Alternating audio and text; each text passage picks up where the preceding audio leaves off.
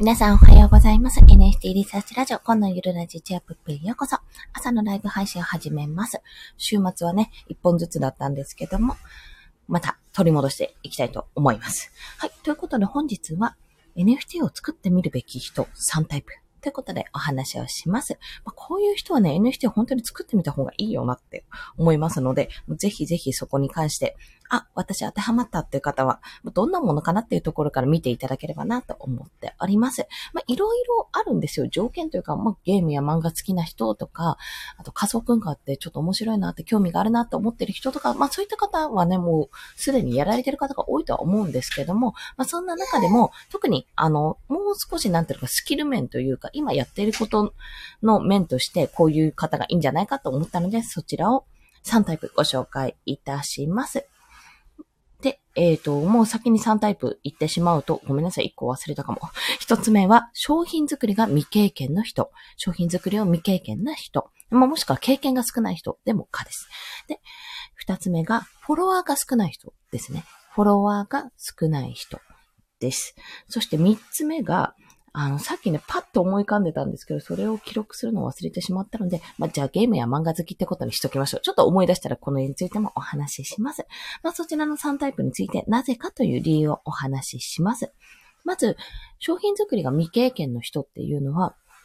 まあ、いろいろあると思うんですが、あの、池早さんとか周平さんもかな？あの、結構私がコミュニティ上で関わってる方々は、とにかく自分の商品1ヶ月に1回作ってみなさいと。で、まあ、やるとしたらいきなりなんか全部で、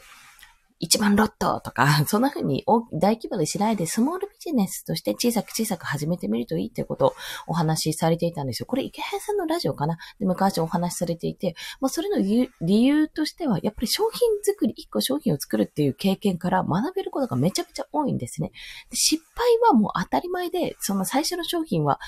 成功するわけないと。まあ、初恋は実らないみたいなもので、もう成功するわけないと思っていたとしても、それ本気で取り組むことによって何が悪かったのかとか、どういうところに絞った方が良かったのかとか、そういった学びが得られるわけなんですよ。で、それをやった方がいいっていうことで、まだやれてない人、あまりやったことがない人、そしてできればリスクをあんまり負いたくない人。そうだね。三つ目はリスクを負いたくない人だ。それだった。まあいいや。それについても話しますが、まあそんな方で、まあ商品作りまだやったことないなって思ってる人は NFT がおすすめ。まあおすすめとか NFT をやるといいよってとこ。そう、これはなぜかというと、まず第一前提として NFT を販売すること自体は、すごく楽なんですよ。だって自分で写真とか画像とかイラストとか何でもいいんですけども、もうそのデータを作って、それを出品するだけなんですね。まあ、価格を決めてもいいですし、価格決めないでオファー形式にしてもいいわけです。で、出品して、それに対してこれ販売しましたって広告をするっていうだけなんですよ。商品ってだって基本的にそうですよね。何か商品を作ってからこう、販売するって形になると思います。あ、京太さんおはようございます。よろしくお願いします。ありがとうございます。で、なんだっけ、あ、そうそうそう、商品作りを未経験の方っていうのが一つ目のポイントで言っていたんですけども、まあ、だからこそ、えっと、商品を作るっていう手間がめちゃめちゃ楽なわけですね。要は画像か写真か音声データ何でもいいんですけど、NFT でもそれまあ、なんでもいいんですよ。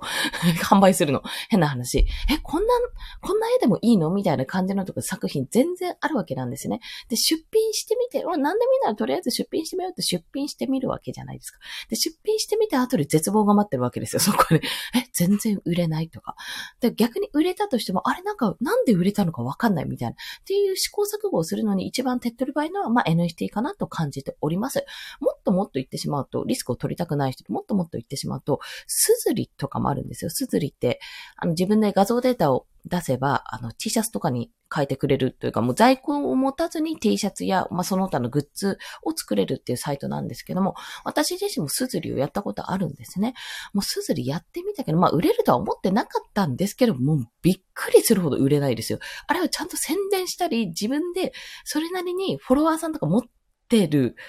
もしくは自分でクオリティが高いものとか作らない限り、絶対売れないですよ。で、スズリと NFT だったらじゃあどっちが売れるかって言われたら正直微妙なとこなんですよね。それ。スズリスズリのもう飽和状態で、NFT は NFT でまだ市場が成長しきってないってところ。ですが、まあ、NFT 売った方がまだまだ伸びしろがあるっていうところに関して言うと、ちょっと私は NFT の方を押せるっていう話なんです。で、ただ NFT を販売する、まあ、作るのは楽です。ただ、販売に至るまでがちょっとめんどくさいってだけなんですよ。まあ、オープンシーアカウントを作るのに仮想通貨口座を開いて、で、メタマスクってウォレットアプリを、あの、そこに、に送金して、メタマスクってウォレットアプリとオープンシーをつなげてみたいな、そういう作業がちょっとめんどくさい。仮想通貨の、あと知識を得なきゃいけないのもめんどくさい。なんなら0.1イーサ、やった0.1イーサで売れたって、その当時は41イーサが47万円だから4万7千円ぐらいで売れた、イエーイって思っていたものが、一気に仮想通貨が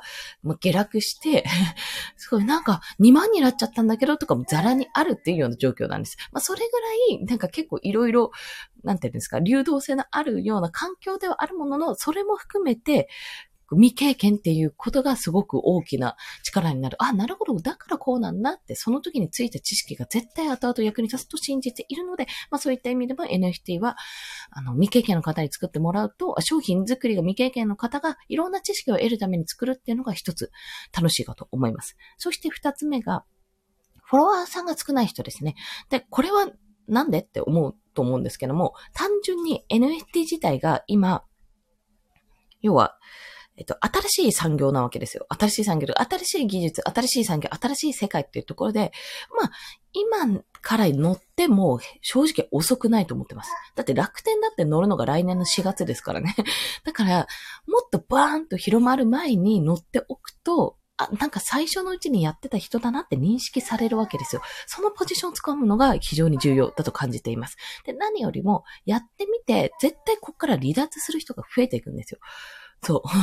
なぜかというと、あの、あ、思った以上に稼げないなとか、もっと、あ、イラストでもね、イラスト本体でも稼げる方法あるなとか、例えばそういうふうに NFT をやってる人を見て、あ、じゃあ自分のところで NFT 作ってくれませんかっていう、逆にね、あの、イラストレーターとしてやってくれませんかっていう、そのクライアントワークにもつながる可能性があるんですよ。そうすると自分のコレクションを作るってことに対して、そこまで、あ、別にいいかなって思う人がだんだん離脱していくわけなんですね。で、そう考えていくと、もうとりあえず始めてみて、もしかすると自分は最終的に離脱するかもしれないと思っていても、まあ今波乗りやって NFT をやった経験っていうのもものは残ります。経験、知識は。まあ、それを通じて次の仕事にもつなげられる。で、今この新しいことをやってるってことは、フォロワーさんが少ない人って、認知されないかももちろん売れないんですね。でも新しいことをやってるってことは、いろんな人の波に乗れるんですよ。ついでに。あ、こういうことやってる、ああいう人やってるっていう。で、この人も NFT を最初に始めてるうちの一人だって仲間認識されるので、どんどんそういうので、今まで絶対繋がらないであろうっていう人と繋がるっていう可能性もあります。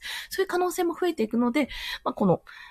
フォロワーさんが少ない時期っていうのは、ぜひぜひやってみると良いかと思います。まあ、各言う私もそれでフォロワーさんが1000人超えたので、ずっとね、600、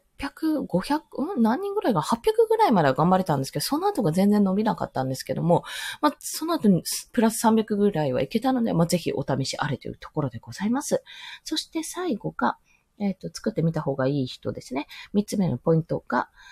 ゲームや漫画好きはもちろんなんですけども、なんだっけ、リスクをあんまり負いたくない人ですね。リスクを少なく商品を作りたい人。まあ、現金をあんまり出したくない人っていう方が近いかな。というのは、もちろんこれも、あの、現金を使います。現金は使いますよ。あの、仮想通貨に投資して、投資とか仮想通貨に変換して、そこから手数料、まあ、ガス代と言われているものとかを、が発生するので、そういった意味では現金を使います。けど、基本的には自分が商品を、あの、はん、えっ、ー、と、出品するときと、ガス代っていうのは、あとはオファーとかオークションのオファーが来たときに、ミントしたときかな。逆だな。単価をつけて発表した、売った時かな。それぐらいしか基本的にはかかんないんですよ。だから少数制でいけばそんなに手数料かかるタイミングはないんですね。で、もっと言ってしまえば、ポリゴン版のイーサリアムですよ。イーサリアムのオンポリゴンで売ったら、手数料なんてほとんどかかないようなもんなんですよ。まあそっちの方が市場規模小さいですけど。でも、あの、ポリゴン版で売ることによって、ほぼリスク低い形でやることができるってところなんです。まあそんな形でですね、要は、やっぱり商品を作ってみようと思っても、リスクが気になるわけじゃないですか。そこには。リスクがあるとな、なんかなかなかやれないなって思っちゃうんですよね。あ、ありがとうございます。とこちゃん先生。よろしくお願いします。今日はですね、まあ、NFT を作ってみるならこんな人ということでお話をしているんですけども、これ NFT って言ってるところにもちろんポイントはあるんですが、基本的に商品を作るんだったらっていうところかと思います。私自身の経験上、やっぱり一つ目、一人、一つ目がなんだっけ？商品作りがまだ未経験の方、もしくは経験が少ない方、がっつり商品を作って、あの、販売ってことをしたことがない方は、この NFT っていうのがやってみた方がいいよと。この販売するもの自体が非常に手軽でできる。まあ、クオリティ高いものを作ろうと思えばすごい時間はかかってしまいますけども、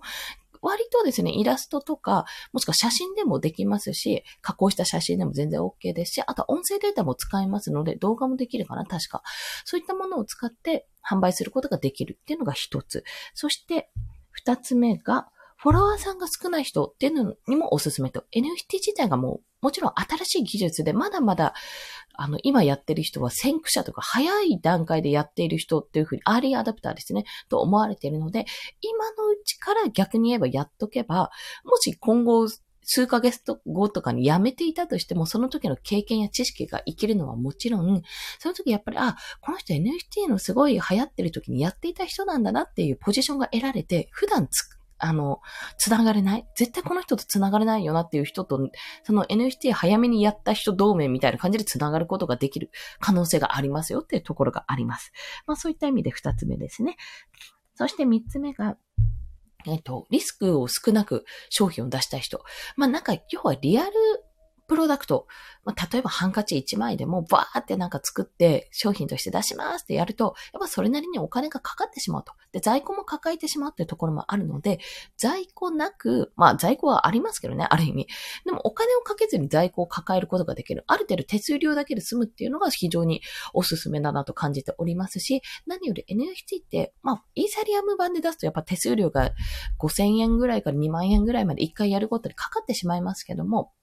あの、ポリゴン版で出すと、その分の手数料ってめちゃめちゃ低いまあ、少ない。っていうか、ほぼかからないと言っても同然ぐらいの値段なわけなんですね。で、その、まあ、ポリゴン版の方が市場規模が小さいので、売れ悩むってところはあると思います。売れ悩む、あ、どうしたら売ったらいいんだろうっていうのはあるかもしれないけど、リスクを低く自分のイラストとか作品を NFT として出品したいって方は、ポリゴン版から始めてみて、そこから、じゃあ違うコレクションでイーサリアム版出してみようとか、資金が増えてきたら、じゃあちょっと手数料にもいけそうだからもう少ししっかりしたコレクション作ろうって形でやってみてもいいわけなんですね。まあ、そんな形で、ですね、今回は NFT っていう、あの、一つのジャンルで、まあ一番今、先進的な新しい技術技術だからこそ、いろんなフォロワーさんとか、あの、なんていうのか、プラットフォームですから、販売プラットフォーム、マーケットプレイスか、そういったところの波にも乗れるのって、今おすすめをしているってわけですけども、じゃあ自分が商品を別に作りたいっていう時に、もうこれは使えるわけなんですよ。何か新しめの技術のことを話すとか、例えば有料教材一つにしても、まあ NFT でもいいんですけども、それ以外で、新しい、今メタバースとかもどんどん広まっていきますから、じゃあメタバース空間ってどんなものか記事を作ってみようとか、どうやって、